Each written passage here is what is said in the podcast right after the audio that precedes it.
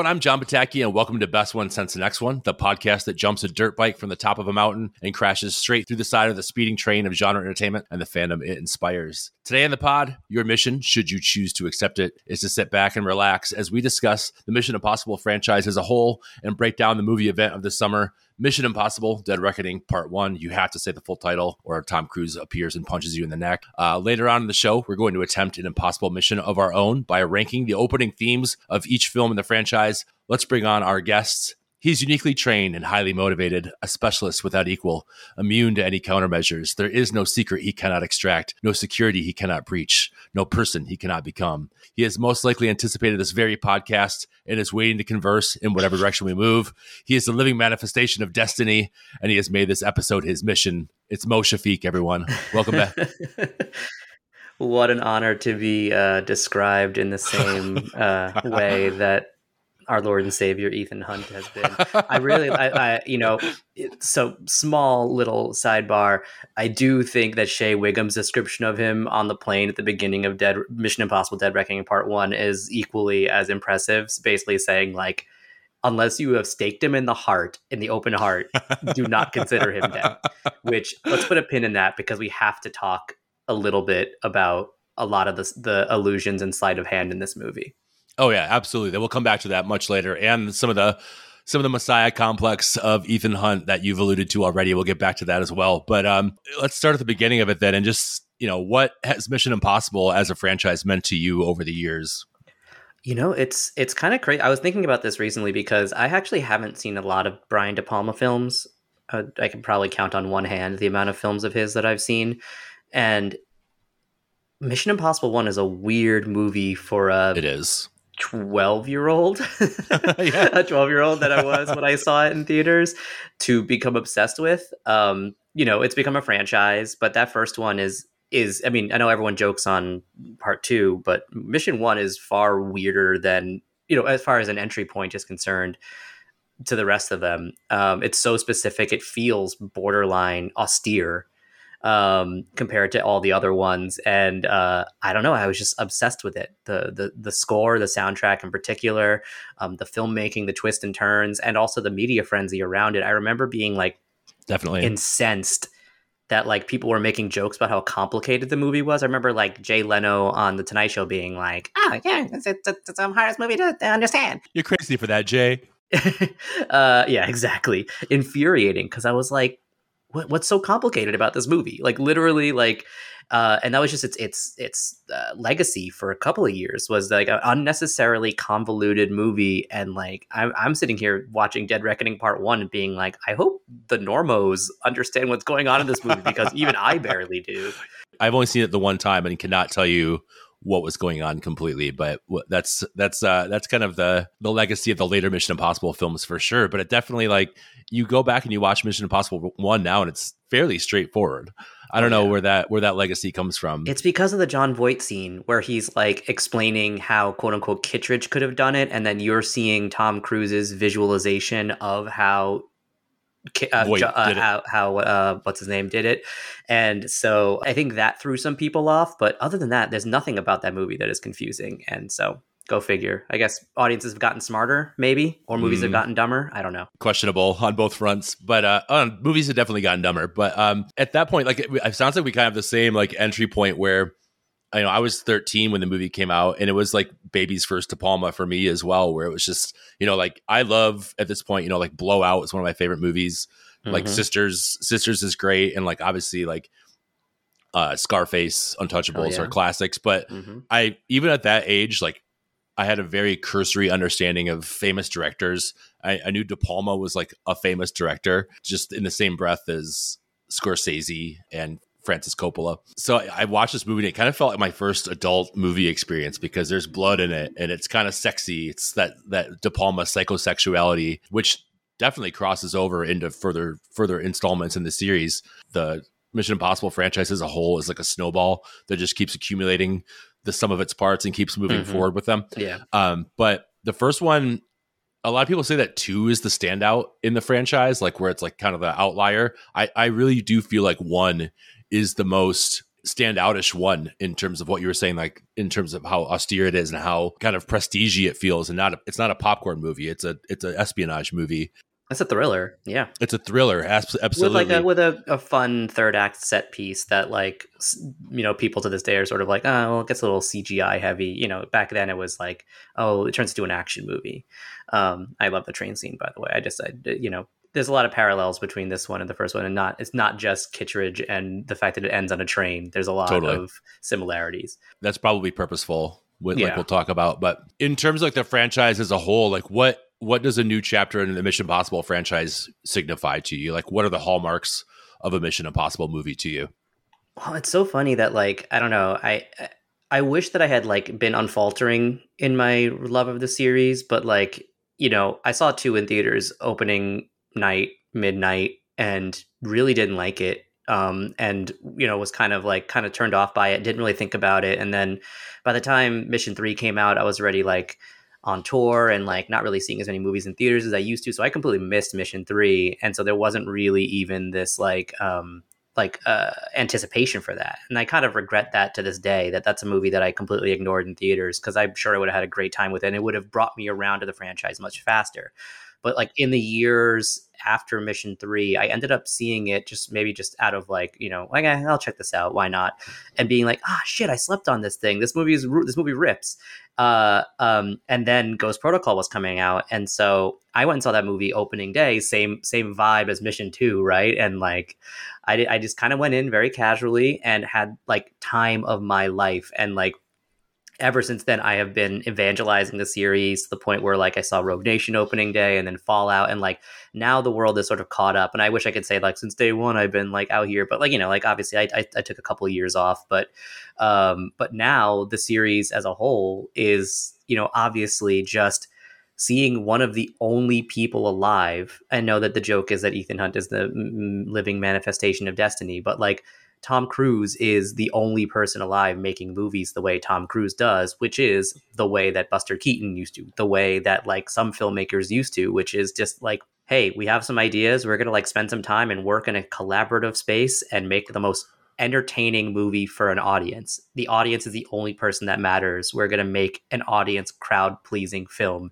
um, that just so happens to be part of this ongoing series. And it's sort of an interesting counterpoint. And, you know, almost a ray of sunshine in a very very murky and stormy landscape that I think people are emerging from finally. I mean, I haven't seen Fast 10 and you know, I saw John Wick 4 and you know, I, I, there's a lot of franchises that I'm kind of falling out of love with, but like I think that even Indiana Jones, right? I think that there's been a lot of people who are going like oh man, I shouldn't have seen that movie after I saw Mission Impossible because I uh, sort of they sort of spoiled this for me. Um, this whole Absolutely. like doing it for real thing, even if it's you know there's still CGI, there's still you know visual effects, but I mean just the idea of letting you know these are real humans making real real art.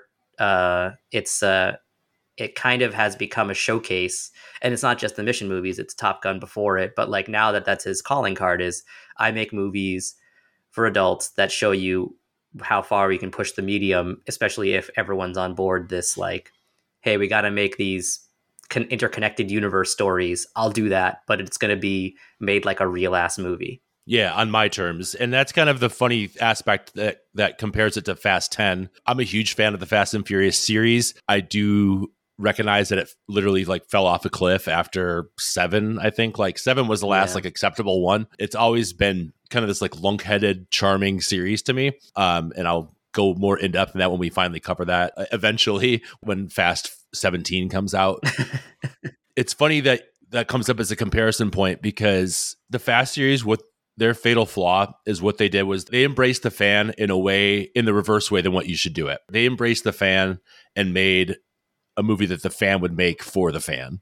Like mm-hmm. they bring back characters that are dead for no reason because that's a crazy trope of the movies. They make it about family because the memes are about family. And it's like they start incorporating all this junk into the movie and it becomes a trashy version of itself. It's always been kind of a trashy version of itself, and that was the charm. What Mission Impossible does is they're like, we're going to make a movie for the fan and for the moviegoer, but we're going to give them something they, that like they don't know that they want yet it's not reverse engineered to be a meme in and of itself. It's we're going to blow your mind with the expectation for what you have for the series and kind of hide all of our surprises in the cracks around it. And you'll yeah. never know what's coming because that we've designed it this way and we understand what makes a movie crowd pleasing. Like I've read interviews with Christopher McQuarrie where he says like he his film school was being the security guard at a movie theater and just kind of studying what got reactions from people, what quieted the theater, what made people lose their minds, what made people mm-hmm. cheer, what made people groan. And he said that was his film school. And that's so apparent in these movies. And like I was saying, that snowball effect of, you know, Mission Impossible 1, you get the framework for the series. You get Ethan Hunt. You get that sexless but also very sexual undertone to it. There's a much hornier version of Mission One that's out there that we'll never see, unfortunately. But I'm curious what that movie is. I've edited it on my own computer at home. I'll show it to you later. No, uh, there's a so there's that. Then Mission Impossible Two kind of introduces the psychotic, frenzied action aspect of it. Three adds the kind of sassy, we can break apart the mold aspect of it. Four adds the kind of Looney Tunes, Acme, Wiley Coyote, Roadrunner aspect of the series. Five adds McQuarrie. Six just goes off the planet. And then seven is like, what do we do now? And I mean, I guess that's where we're at. So it's just funny. To, it's fun to see the uh, the evolution of it because a lot of people think that they're they're interconnected in like the most cursory way possible, but in a way they've they've all been of yeah. a piece with themselves because it's not just evolving the story. It's not just building up to Avengers Endgame of the Mission Impossible series. It's it's cumulative. It's passing on knowledge from one movie to the another to, to, what makes these things tick. And I think they finally perfected it. So, you know, in terms of Fast and Furious and like John Wick and Bond, it's all these other action franchises. Like, is is Mission Impossible the gold standard? Oh my god, absolutely. No, no, no doubt. You know, and I, I've I love James Bond. I love John Wick. Um, I, I, like the Bourne movies. I have nothing bad to say about them. Um, yeah. I'll, I'll omit my feelings on the Fast and Furious franchise. Uh, but it's okay. The the um, you know the Bond series is notorious for chasing trends.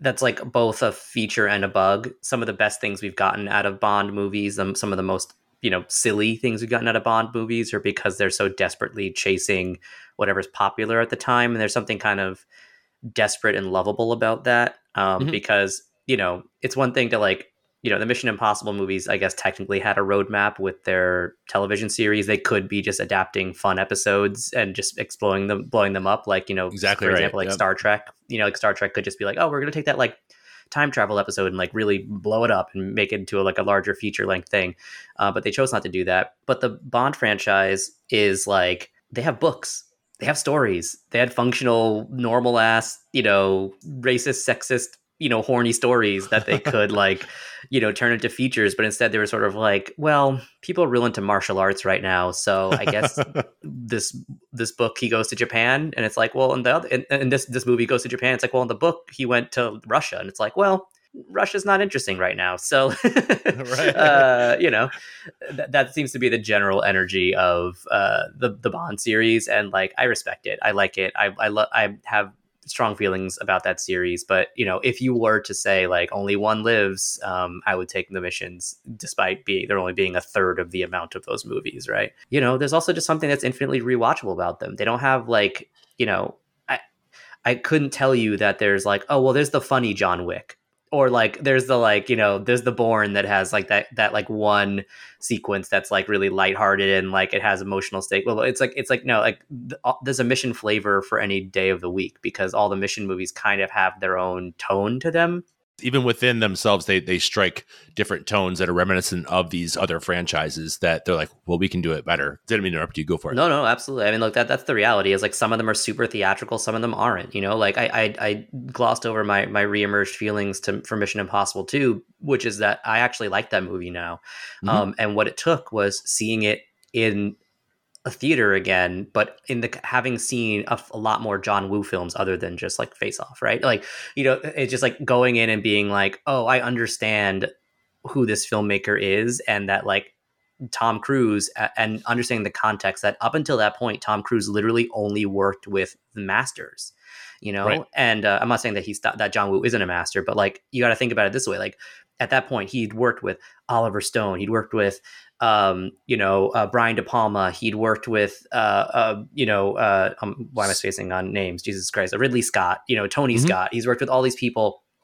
And then, like he he's working with John Woo, he you know Stanley Kubrick, uh, Paul Thomas Anderson, and then right. now he's doing a John Woo movie. Like he hands himself over to these filmmakers and makes these incredible pieces of art.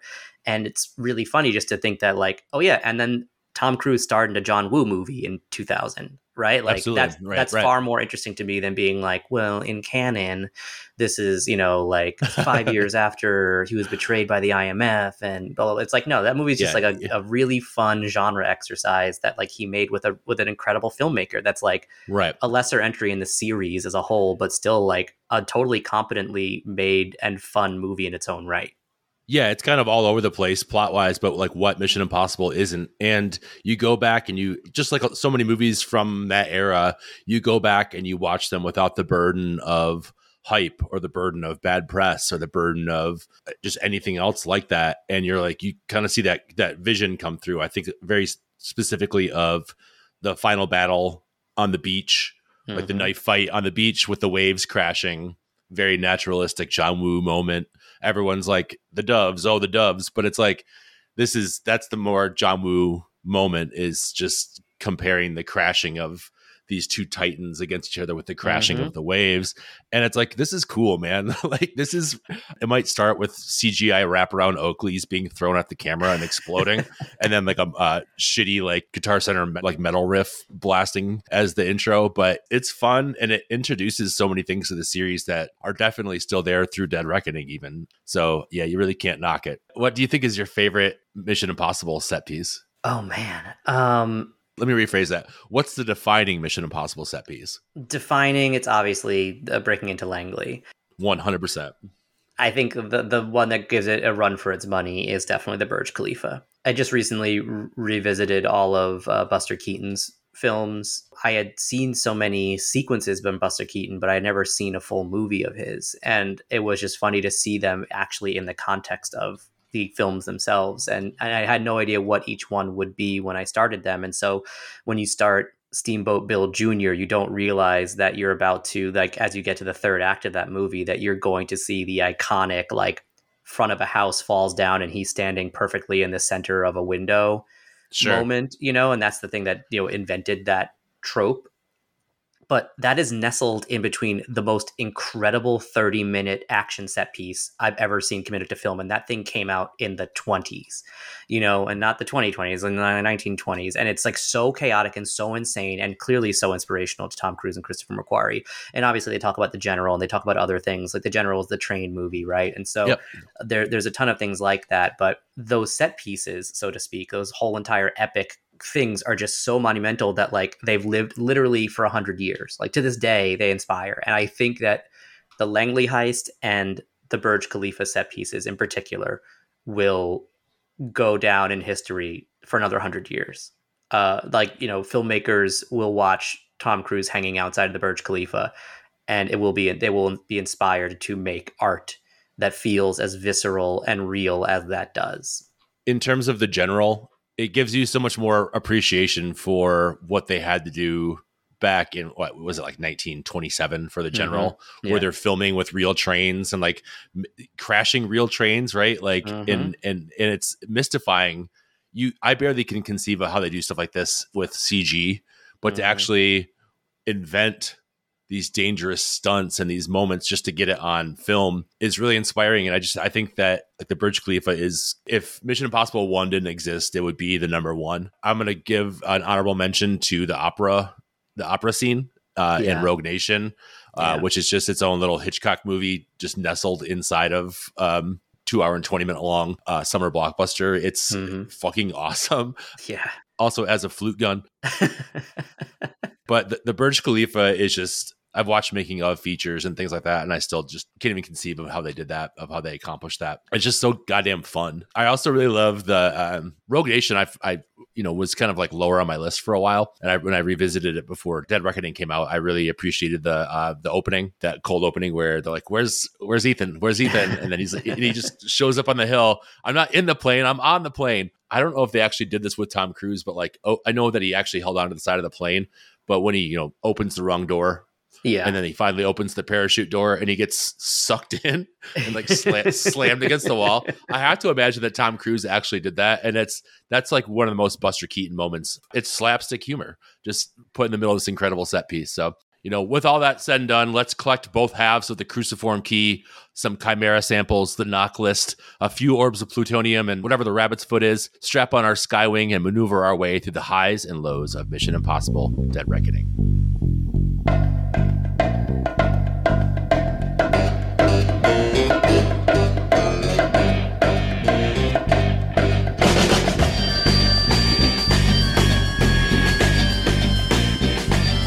So, with Mission Impossible Dead Reckoning Part 1, the basic gist of the plot Ethan Hunt and his trusty IMF team must track down a cruciform key that holds the answer to defeating a terrifying new weapon, the Entity, an AI construct that threatens to eradicate the truth as we know it if it falls into the wrong hands. With control of the future and the fate of the world at stake, a deadly race around the globe begins. Confronted by Gabriel, a surrogate for the Entity, and shadowy figure from Hunt's past, Ethan is forced to put the mission at hand in front of the lives of his team and forget everything he's ever known about being an IMF agent in order to seek out the source code of the entity in a bombed out shell of Sevastopol, a Soviet submarine that was tricked into its own destruction by the entity itself. You've seen it twice. Is that pretty close? yeah. Yeah. No, that, that's actually, I mean, like, that's a very succinct way of saying it. It is, uh, they don't know that it's in the Savannah. I, mean, I guess the movie ends with them realizing what the destination is. The audience knows. But it. we know. We know. Yeah. We know. And that actually gets to a, a, larger point about the interesting thing about how McQuarrie has approached this film, which is that it's very plot heavy, it's very dense but the audience always knows what's going on and it's always honest with the audience. And it's very interesting for a movie that's very much about the truth and what isn't. Like it always kind of keeps you at bay. And so there's large sequences where like he could have done a thing where like you don't know who's actually talking to him on the intercom and then that's revealed later. Like the, the ai can be talking to people blah blah blah. But he always really lets you know that like where the story is going. And it's very right. um even seeing it a second time, like I, I was worried that like I was something was being lost on me the first time around, but watching it, no, it's actually very, very just matter of fact. And so, even though it seems confusing, like most people, if they were to ask, if you ask them, like, what's the plot of that movie? It's like, oh, it's IMF versus AI, and the AI can destroy the truth, and that they're trying to find keys so they can go to find a sub that is the plot of the movie. There's nothing else going on in that movie, right, uh, right, right, other right. than the thematic stuff, which there's a ton of things going on thematically in this movie. No, there's nothing thematically at all going on in this movie at all. Yeah, released on July 12th, two, uh, 2023, not 2003. July 12th, 2023, directed by Christopher McQuarrie, written, of course, by Christopher McQuarrie and Eric Erik Jendresen. Budget of $291 million, one of the most expensive movies ever made. Box office so far of $80 million domestic, 155 million internationally for a total of 235 million dollars combined starring Tom Cruise as Ethan Hunt have you ever heard of him I don't want to get too muddled in like the behind the scenes Cruise stuff but like what's your what's your Cruise stance? Like, why do you think we've accepted him as like movie daddy, even though his even like with with his spotty like personal history? Like, well, yeah. So look, look, like if we if we were to go ahead and ignore the big uh, Scientology shaped elephant in the room, mm-hmm. the whole thing about him being a weirdo, right? I think is a misnomer. I think that you totally. know he's one of the most famous people who's ever lived, and I do think that there is something about that where like the whole like jumping on the couch thing and all that stuff. Like all that stuff, I feel like in the context of what actually happened explains sort of why he because people joke junk on him now for like not answering questions in interviews. Like you know i saw letterboxd attempt to get him to do his his top four and everyone in the comments being like oh like you thought you were to get tom cruise to ever give a non-wishy-washy answer about things. It's because like that man showed you who he was once and got dunked on so hard and made fun of forever and lost like almost half of his career because of it you know? Oh yeah absolutely he's a, a, a total dork and a goof sincere and like everyone who works with the man says that he is the nicest, most dedicated, and passionate person in the world. And so, if you let the work speak for itself, obviously, again, ignoring the giant Scientology elephant yeah, in the room, ignoring um, that awful part, but but yeah. So, I mean, if you can get past that, I know not everyone can. It is right. it is worth re-exploring because, and this is the other big part of it. If you're talking about like why there are no movie stars anymore why that why is this person still being spoken about especially in a world of post cancellation and post like irrelevance and and you know uh, gen z growing up in an era where like you know the, it, practically a boomer would be invested in the career of somebody who's had a career as long as him right it's mm-hmm. like the reality is I don't think Tom Cruise has made a bad movie except for maybe Rock of Ages. Okay, thank you. This is the uh, the hill I will die on. I watched. I got COVID after I went to a celebration, Star Wars celebration in Anaheim. I came back from for two weeks. I was laid out on the couch, and I watched. For some reason, I don't know if he visited me in like a weird fever dream. I watched every Tom Cruise movie start to finish. And I think about Tom Cruise the same way I think about space, which is I can't comprehend how big he is as a star, as yeah. an actor, as a personality, as a presence on the earth. I can't fathom Tom Cruise. Like I can wrap my head around Tom Hanks. I can wrap my head around uh, Meryl Streep, you know, but Tom Cruise yeah. is such a gigantic entity, both in my life and in the history of movies out like mm-hmm. writ large, that it's impossible to comprehend how important he is to the history of movies. And yeah. with all that baggage and the stuff that he brings with him, you're absolutely right. Like Rock of Ages, a big swing, a big miss. Sure. He's the best part of that movie. miscast. Completely yes. miscast, but you get to see him doing his thing and trying his hardest to make it the best thing possible. But what you think about Born on the Fourth of July, you think about Magnolia, you think about Jerry Maguire, you Jerry Maguire, like, A Few Good Men, like oh my god, The Firm. He does handsprings in the firm for no reason. Yes. We should have seen Mission Impossible coming. I know, I know. Yeah, and it's a shame he's been sort of, you know. And uh, I, I, read a book. This incredible film critic named, uh, named a- Amy Nicholson, who hosts the Unspooled mm-hmm. with Paul Scheer. She wrote a book about Tom Cruise. It's an incredible read, and it and it goes into detail about, you know, sort of how we remember the couch jump differently than it actually happened, and like, but how crazy that was that that like that was the beginning of derail you know again it wasn't the scientology thing. It was that was the moment where he showed a little bit too much emotion and he showed us who he actually was and it was like alien to people. And then people started to go oh wait this guy is a little more human than we thought he was, and that was detrimental.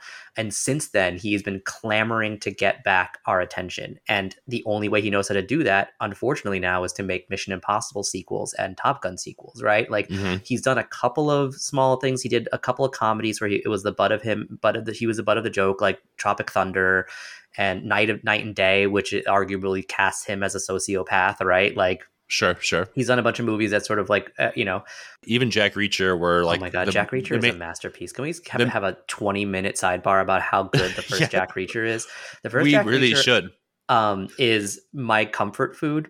Like some people like watching like episodes of Law and Order. Like I would, it literally any day of the week. If you start the movie Jack Reacher, I will finish it. That movie I'd argue is better than some Mission Impossible movies, and I love the it Mission rules. Impossible movies. It's anyway. fantastic, but even that movie, one of the main points of the character Jack Reacher is that he's tall.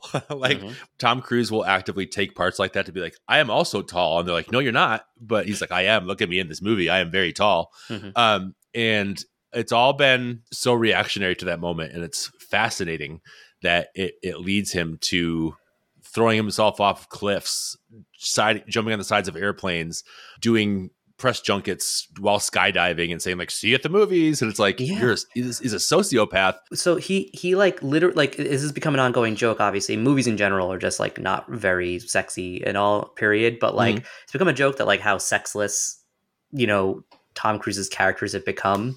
And it's interesting because like you know this gets back to the testing of it all. Like he will test his movies to find the make sure that audiences like them. And Jack Reacher is a good example of that. They tested an ending in which like him and Rosamund Pike kiss, and it tested poorly, and so he just cut it. Like no, like now that movie ends with him just literally walking away and getting on a bus, and like it is, you know, I think it, he is very smart. He what he all he wants to do is please his audience, and that comes from the fact that he felt rejected for a little while and now he will do anything to give the people what they want. And unfortunately nowadays it is franchise to bring it back full circle from the intro which is just like if this is what movies are now he's going to make the best fucking version of this most auteur driven version of this thing for you because y'all are malnourished and y'all forgot what movies used to be. And if this is what movies are now well i'm just going to make the best version of it possible and I will be the last man standing for sure doing it. Um, do you think it's also a reaction to the poor performance of Mission Impossible 2? Do you, it just feels like everything he's done since then has been like it's got to be the absolute best possible that, thing. That's never, the, that's the, still know, the highest grossing Mission Impossible. Critically speaking, people were Oh, saying yeah, that like yeah, it's yeah. not like it, it wasn't up to snuff, and I think he's just like I'll show them. I didn't realize that that was still the highest grossing one. That's Mhm. wild. Yeah, Mission Impossible 2 is still the highest grossing Mission Impossible. I think maybe uh, Fallout came close, but none have have outgrossed Mission Impossible 2, especially adjusted for inflation. I think that that kind of adds to the theory. That means a lot of people saw it and a lot of people were disappointed by it uh, at the time. So, uh, Dead Reckoning does not just star Tom Cruise. It brings back Ving Rhames as the Net Ranger himself, Phineas Freak, aka Luther Stickell, Simon Pegg back as Benji Dunn, Rebecca Ferguson, just like the hottest woman on the planet, as Mhm. Ilsa Faust, just like incredible. And when she's introduced in Rogue Nation, it's just like, just give this franchise to her. Like, she presses the mute button on Tom Cruise so hard. There's a little moment in that movie where I, I was rewatching them and I was like, oh, they're getting secretly raunchy where he's searching her in the back of a cab. This is in Rogue Nation. And he's searching her and interrogating her. And she's like, I got in a bit of a tight spot. And when she says tight, she kind of like clenches a little bit and he pulls out a thing of lipstick. And it's like, I wonder where that came from. But she's back. She's incredible. We'll talk more about her in a second. Hayley Atwell, who McQuarrie and Tom Cruise have been clamoring for forever to be in the series. They finally got her. She's Grace. That's it. Just just Grace. There's a guy in this movie called Otto von Bork. But yes, there is. Ha- Hayley, but Hayley Atwell is just Grace. Um, she's phenomenal here. Vanessa Kirby, who is just like magnificent in these movies, as the White Widow, Alana what a face. What a face that woman has. Unbelievable, So and those burning blue eyes. Mhm. She's just she's just so wonderful. Esai Morales as Gabriel, what a face that guy has as Mhm. well. This is where I wanted to bump this question to, but who's your favorite villain in the series? You know, for for a, a purist who would still list Mission Impossible One as his favorite movie in the series, I think John Lark. John Lark does it for me. Um, I think that Henry Cavill is still is going to continue to be the probably the the thing that they can't beat. Uh, you know, the, the villains from you know the the villain from Rogue Nation slash Fallout, the like larger villain Solomon Lane. Solomon Lane is, you know, sort of whatever. And he's c- kind of a red herring in Fallout anyway, because, you know, he's there pulling the strings, but he never rises to being anything more interesting than what Henry Cavill's doing. You know, I like the villain of Ghost Protocol because I like that movie a lot, but I, Mhm. you know, I wouldn't say that he's a, a great villain. I mean, Philip Seymour Hoffman is so special. But he's he's also a red herring, right? Like it, Totally. he is not the villain of that movie. It's um, you know, Flash's dad. What's his name? Uh, almost famous. Why am I spacing on his name? I'm, I'm, I'm also spacing on his name. we can just move on. no, it's fine. It's fine. Uh, anyway, so yeah, I mean, and then no one likes Dougray Scott, and the the famous story of him almost being Wolverine but choosing Mission Impossible is such a you know it's a it's a telling uh, anecdote about the the nature of how hard it is to make art in this space and how quickly you can come and go and how relevant you can be in a second and you know the opportunities you take the sliding doors of of careers in Hollywood it's just so interesting to to be in that position and also for that to be the butt of the joke right that you almost Right, were 100%. Wolverine. Yeah. Billy Crudup, by the way. Billy Crudup. Just let's just splice that in and avoid the. Uh, I'll give you a clean take. Billy Crudup. Our Um, favorite well known actor, Billy Crudup. certainly no one that we forgot the name of for a solid thirty seconds. I almost said Jim Caviezel, which is its own separate pod as well Yeah, at this oh, point. But um, stay tuned next week for our Sound of Freedom podcast. it's funny that we were talking about other villains because I really Esai Morales is good in this movie. It's one of those things where this is such a part one cliffhanger that I Mhm. need to see the I need to know how it wraps itself up to understand truly. I knew what his his role was in this film, but I was like, I don't really know what he's up to. That's definitely a byproduct of only seeing it one time, but I understand the motivation of being like the surrogate of the AI, but I'm just kind of like, okay, what's this guy's deal? And I, I don't think we'll fully know until part two is wrapped up. Well, yeah, I mean they they clearly have like a larger thing going with Shea Whigham and Ethan, but also that mystery woman who was killed at the beginning, and the like. You know, apparently they shot a de-aged Tom Cruise sequence for that opening that they scrapped, and so there's obviously like a larger story at play that they're gonna fill in the gaps for to give Esai, Shea, and him more color. And I can't wait because Shea Whigham is off the chain in this movie. He's so good. Another person that's incredible is uh, Pom Klementieff as Paris. Mhm. I mean, she was Mantis in Guardians of the Galaxy, but I feel like out of makeup and out of CGI costuming, this is like her star making role. I saw someone talk about how the Mission Impossible franchise pulls people out of superhero hell and gives them gives them career identity gives them new life. Yeah absolutely. And this is that's definitely the case with Pom Klementieff here. She's she almost steals the show. She's so good in this. Mm-hmm. and uh, adds an energy. If she was absent from the film that energy would be sorely missed of just that playful uh madcap kind of almost bond villain energy. Henry Czerny back as eugene kittridge thank god. His line readings in this movie are are like off the charts good.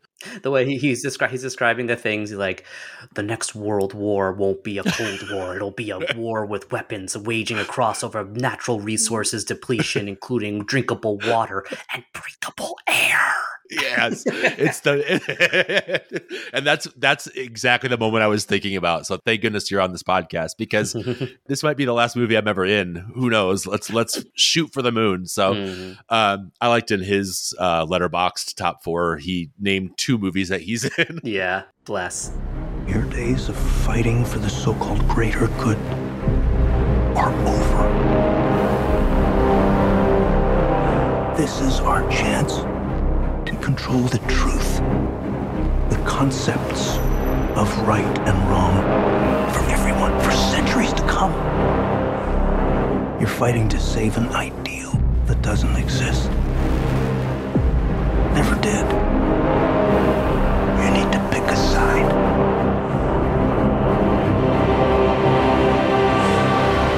Icon status. Yeah, Shea Whigham, speaking of icon status, as Jasper Briggs incredible. And then Greg Tarzan Davis uh, mm-hmm. and Charles Parnell are just both in this movie from Top Gun Maverick. Mm-hmm. Uh, and it's just like, I love when that happens where they're like, we just had such a good time. We're bringing you over to this one too. Let's yeah. do it. Uh, and then, of course, we can't miss Cary Elwes as Denlinger or Denlinger. I can't remember. Uh, director of yeah, National. Denlinger. Denlinger, the director of national intelligence and a big IMF naysayer. He doesn't believe it. He doesn't get it. I love what he says. He's like, what? You just leave a message out and a guy gets it and takes care of it. It's so good. In terms of the movie itself, like Fallout set the bar so insanely high. Did you think Dead Reckoning cleared that bar? So it's very weird to the series is so unique in that like now that I'm we're on chapter seven, right? Like and this whole like oh we rank the movies right? Like that that sort of that that mentality maybe comes from the fast movies. That movie kind of that mentality comes from some marvel movies. And move you know mentality comes from there's very few franchises that go this long right, right. um and so like it was it was weird that they were getting better and better after three, right? So three, and then four is better, and then Rogue Nation. Like I, a lot of people, that's some of them. My wife's favorite is Rogue Nation, right? And so, you know, and then Fallout comes along, and then that that is the that now that is become the benchmark for everyone, and it's sort of you know this is going to be a very very strange reference point given the subject of this podcast, but. Uh, to bring my wife back into this subject, she's a very big Taylor Swift fan, and so am I. But like, you know, it would be like if uh, you know, let's say uh, Ghost Protocol was 1989 and everyone really likes that movie, right? And then like you know they made Rogue Nation, but then like Fallout is folklore, right? Where it's like now everyone's like, well, that's the best one, right? And it's sort of like, well, you know, they're all great, you know like it's just you know some people are just sort of like they pick the ones that are just sort of like well that's the best one now. And all the other ones that came in between they're sort of like you know whatever not really worth talking about. And it's sort of like no they're all special. Like every single one of them is special. And so like i didn't go into this being like will this beat fallout? Because even though i love fallout it's high on my list i'm like the one for me to beat is mission one. And there the gulf between fallout ghost protocol and rogue nation are basically the differences between like a 9.9, a 9.7, and a 9.5. Right. Just so, infinitesimal differences. So I like this movie a lot. I like it a whole lot. Second time really smoothed over some rough stuff for me of the first go. Um, but I would say I like this more than Rogue Nation but still not as much as Fallout or Ghost Protocol. And I think that that might have to do mo- mostly because of its whole part one ness. Also, there's just so much plot in this, and I, this might be how some people feel about like Avengers: Infinity War, which I think Avengers: Infinity War is really fun, but I've also only seen it once. But like some people are like, oh well, you know, I would Endgame really brought it home, right? And maybe that's how this will this will work for some people. Um, and I agree with that sentiment. Sentiment, but for this one, like I would say that this is a f- super enjoyable film that like feels like it's setting up so much, so many dominoes to pay off. in a way that feels like when I first saw Fallout, the first 20 minutes of that movie felt really slow and I was really nervous that the movie was like not going to be good for those first 20 minutes and then when the when i once i realized that oh this guy was in a set and they knock it down and it was all a Oh my God. for that big and that, that's obviously like such a fist pumping moment but but like i kind of am getting nervous that a lot of dead reckoning part one is setting up something like that for the pa- second part um, It's got to uh, be right. yeah, and I, I guess we can talk a little bit uh, about spoilers at this point, but like the obviously the Ilsa Faust of it all is so divisive at this point. Like I have some friends who I saw it with who like like yeah the movie was good I guess, but like I can't believe they did that to Ilsa, and like you just see sort of this like this Right. uh, this sort of like. I knew I knew Tom Cruise was gonna fuck this up somehow. You know, basically coming Yeah. back to, to Cruise and being like, I knew he would just, you know, he just replacing her with another woman and that kind of thing. And I was like, no, no, no, no. There's so many other things going on in this movie. Like he's actually replacing himself with two women, and it seems like you know Pom and Hayley and a bunch of people are. He's basically handing over the mantle finally, and like Right. There's a character in the original Mission Impossible named Paris, like and and Pom Klementieff's character is named Paris. You know, there's a lot of fridging talk going on. He fr- he fridges two women in this movie to establish himself as the premier spy of his generation, and it's Mhm. like, I don't think you understand Mission Impossible at this no, point because I don't think uh, people who say that don't really understand what's going on at play because because McQuarrie is aware of all those tropes, and to bring to bring it back full circle, the like the fact that there there are there is so much sleight of hand in this movie, and there's So so, much. many ta- there's so many talks about people faking their own deaths in this movie that like and the fact that the, one of the opening lines in the fucking screenplay is a man being like unless you have literally staked him through the heart oh, his open heart and you see him die then that that person is not dead like literally Right. there there are moments like and i could be wrong. Like i would love to be proven wrong. I would love to still be happy with the outcome even if ilsa doesn't come back and it was just truly scheduling conflicts and that she was making dune and couldn't be there and needed to be written off or whatever. But there's something so magnificent that would be something so mm, magician like if they can find a creative way to justify that bait and switch be- without betraying the audience. And if there's any writer i believe could do it it's mcquarrie one of the most standout moments from Mission Impossible One is that scene where he's with uh, Jean Reno and fakes him out Mhm. into getting the the real knock the knock back. list yeah you br- you're bringing back Kittridge, you're bringing back a train chase, you're bringing back of all things close up magic, Mhm. and not just close up magic, but close up on close up magic. Mhm. Like it's the closest you've ever seen close up magic on screen. It's been seven movies, and you bring that back. That's not unintentional. And it feels like we're closing the loop on Mission Impossible as Cruise's franchise, which is insane to think about because this has been his baby for what, Mhm. 20 years? Yeah. They're pining after Hayley Atwell. And like you said, they introduced Pom Klementieff as this character that switches sides and allegiances near the very end and is like, why did you save me?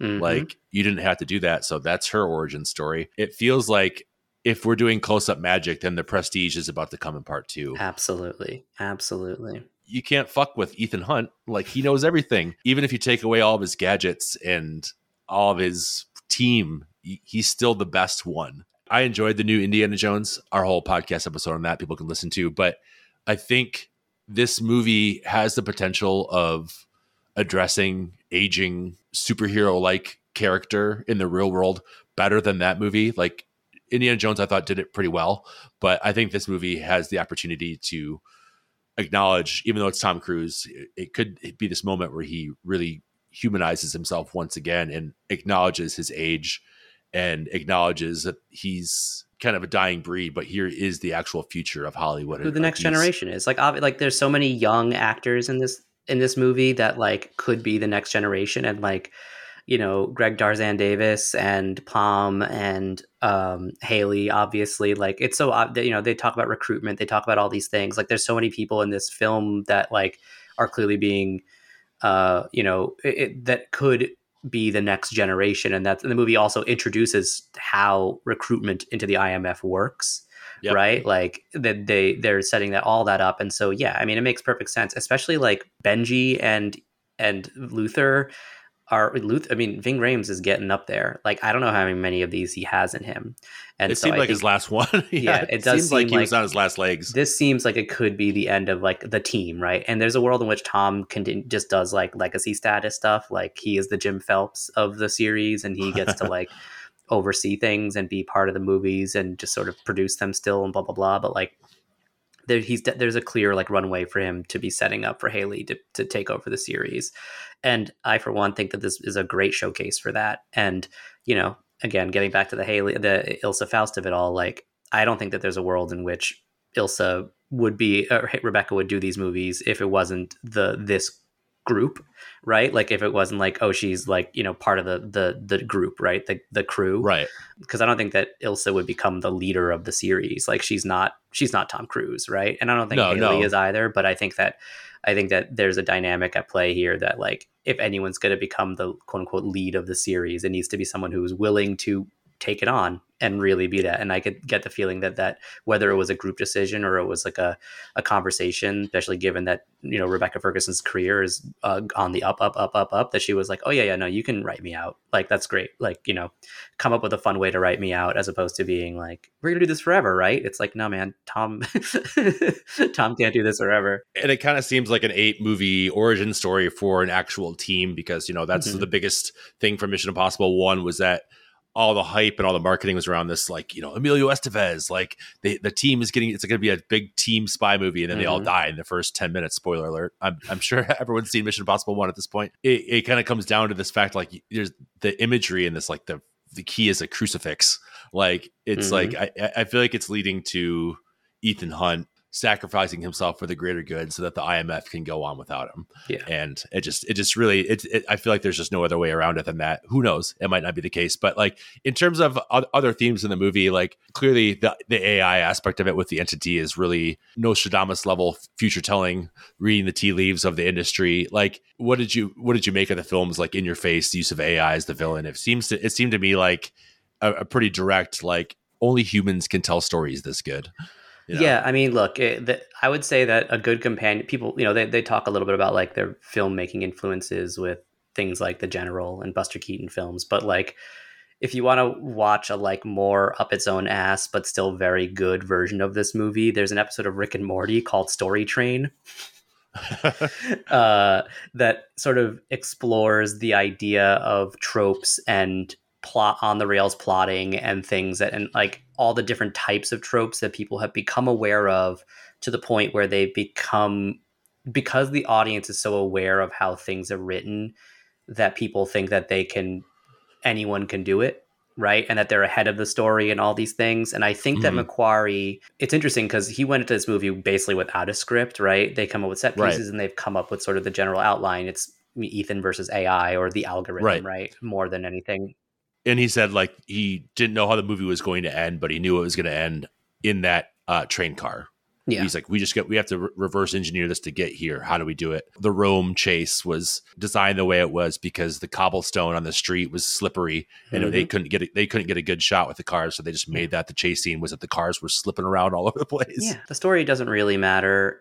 That could, that could be a problem for some people. But for me, I watched it and I was like, yeah, you know, honestly, like in the, in the cracks and in the margins, they came up with a story about storytelling, which is interesting for a movie that was written without a script, right? Like it is a movie about like what is storytelling?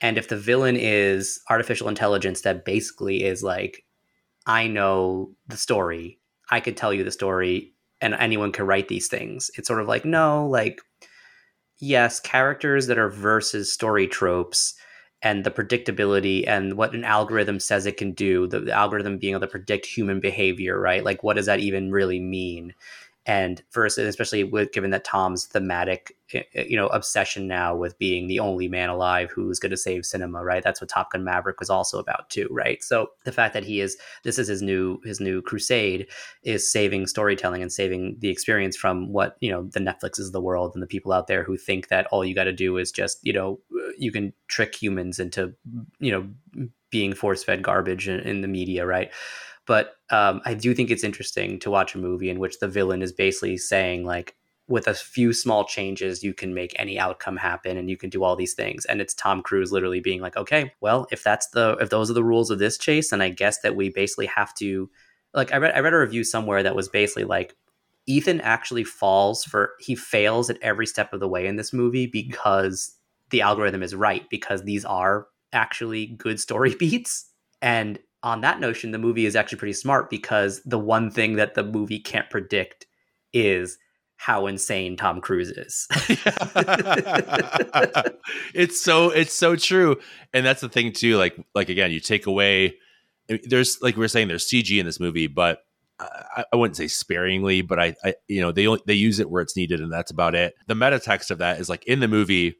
IMF can't use their crazy gadgets because they've all been compromised by AI. So that means that in the movie itself, on a meta level, Tom Cruise and them are going to really do this on a train. They're really going to do this on a coal powered train, mm-hmm. not a like speed train, anything like that. It's just going to be all these analog devices all over the place. We're going to take away all the cool elements that you understand. The mask machine's going to blow up again. We can't use that. We can't use the communications channels because the AI can take over the voice. So we take away that cool thing. And it's just Tom Cruise's body that is going to save everything forever. Mm-hmm. so he's literally going to crash through the side of a train wearing a parachute and save all of humanity from the lies of AI. Mm-hmm. It's it's just like it couldn't be any more more evident. Yeah, prescient prescient in a way that they they probably didn't they didn't even know that they were writing a such a topical movie at the time. It was gonna be feel like sort of like, oh well, you know, the algorithm, right? But now that AI isn't so front of mind. They're privy to a level of Hollywood that we are obviously not, yeah. uh, where they they saw the storm coming way before anyone else did, right? Because they hear the rumblings, they have their ear to the ground. They got ahead of it, and all the COVID setbacks and everything like that really weirdly just popped this movie out right at the right point. So. Well, there's a there's that old saying that every movie that a filmmaker makes is actually about the last movie that they made, and I would say that it's kind of telling that, especially given all the drama that went in to the home video, the, the release of Maverick, that while they were making this movie, it was very front of mind that Paramount Plus was basically trying to steal Maverick and put it online. Totally. And that Tom Cruise said, no, absolutely over my dead body. um, Literally, man. When Tom Cruise goes, it'll be a sad day for for all of humanity. Well, not mm-hmm. probably not for all of humanity, um, at least for the industry.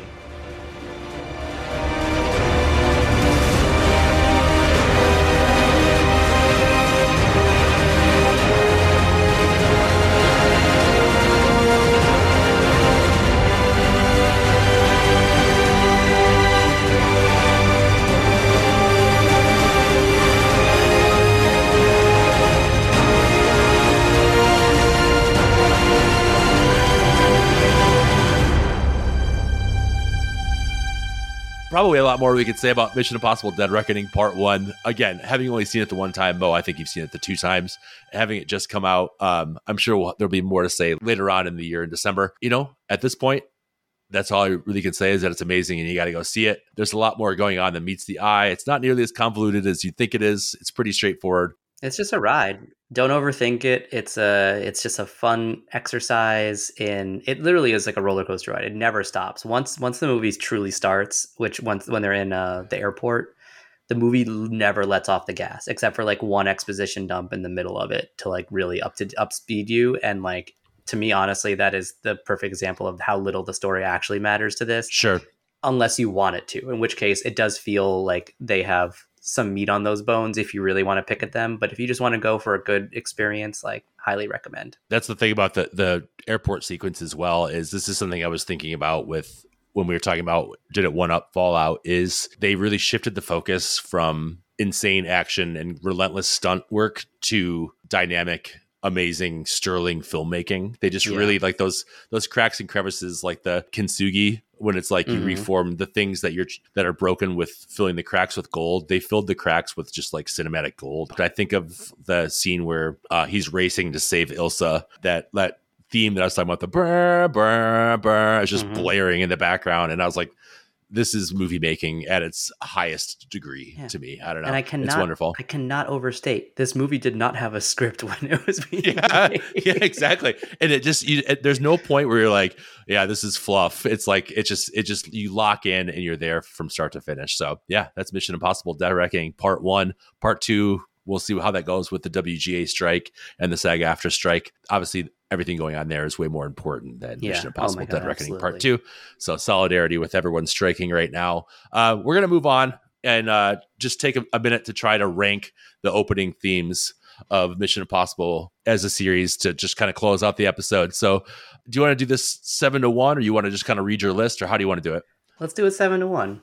So, why don't you go with your your number seven? All right, my number seven is, uh, and no shade to my boy Michael Giacchino, but uh, Mission Three, mostly because it's so short. Pretty, you know, I know that they they they didn't do the traditional tropey like this is everything that happens in the movie intro and to its detriment that is why it's a number seven when i was watching to refresh my memory i forgot that it cut off for like kind of comedic effect to mm-hmm. go to the refrigerator and it's like come on we're, we're just starting to get hyped up so my, my number seven is mission impossible 2 i love it i think it's a really over the top goofy moment like but in terms of like quality. It's probably my least favorite like foray into the theme song work here. Uh, Hans Zimmer, bless him, just going buck wild on the intro. I don't know if the Limp Bizkit version counts as uh, as the actual theme song.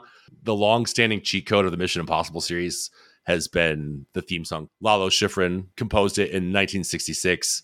Uh, and did you know? I didn't know this until I was researching it, but the theme, the rhythm from the theme itself, comes from the Morse code mm-hmm. for mi so it's like da da dit dit da da dit dit so it's got this five four time signature mm-hmm. i i bring this up because that version of the theme song actually charted on the billboard top 100 in 1967 at, at number 41 nice um and so the limp bizkit one charted on like the hot 100 bubbling up list like it almost made the hot 100 and then the, the larry mullen jr and adam, adam clayton, clayton, version yeah. like the U, the u2 side project version of Mission Impossible.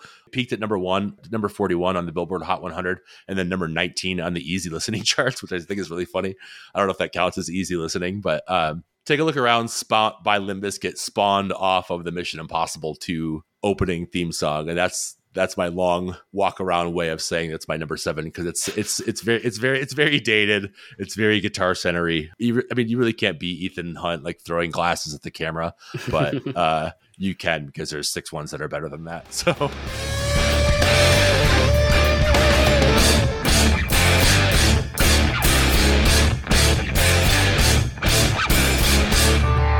Number this is gonna throw you for a loop then, man, because number six is actually gonna be Rogue Nation, and it's not for nothing. It's because I remember it the least. Uh, I love that score. I love Joe Kraemer's score to that film a lot, but all the other intros to the films are so much more memorable and the themes are so much more memorable than that one. Um, so that's going to be my number six.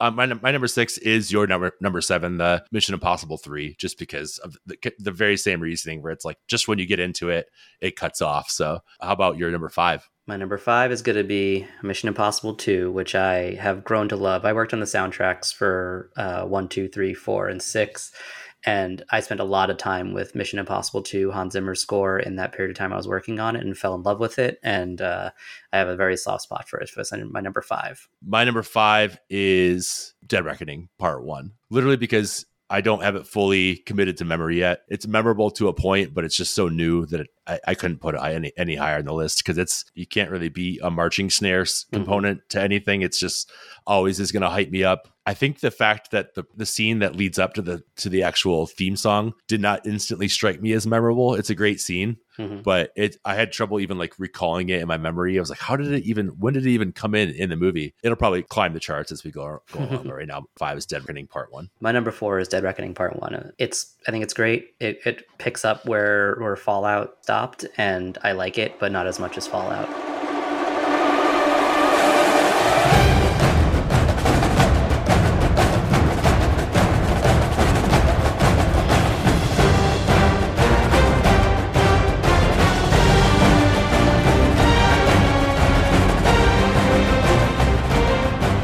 Mission Impossible One is my number, my number four. The Kiev, did we get it scene where it's just like I don't know, it's the introduction of the theme into the movies. It's not as bombastic as the rest of them.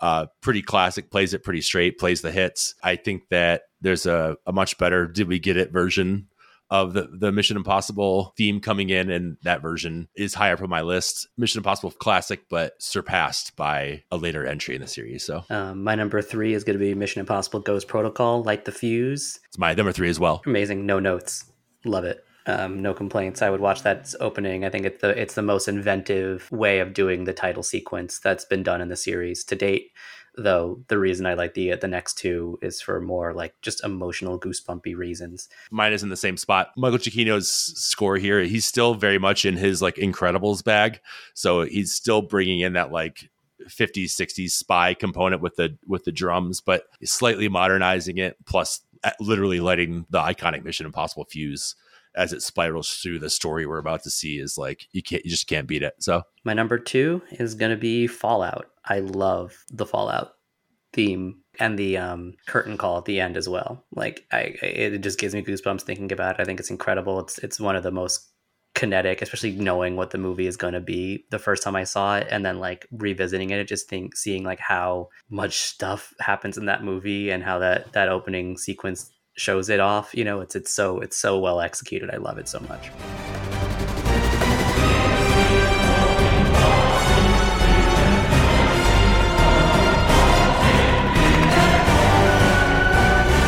My number two is Rogue Nation. It's delayed satisfaction of it's taking place during a mission, so you just get that boom, boom, boom, boom, mm-hmm. boom, boom, and it's just prolonging the inevitable hit of that theme at the end. Yeah. Um, to me, it works the best in the opening there. So num- number that's that's my number two. And my number one is number one, my man. I think the, uh, nothing will ever beat that dopamine hit of that very first Mission Impossible for me. Call it nostalgia, call it what you will, but I love that. I I think that is so classic and so handsome, and it feels like the only real spy thriller version of it. The rest sure. of them feel like action movies, adventure movies, but that one feels like a true twisted thriller.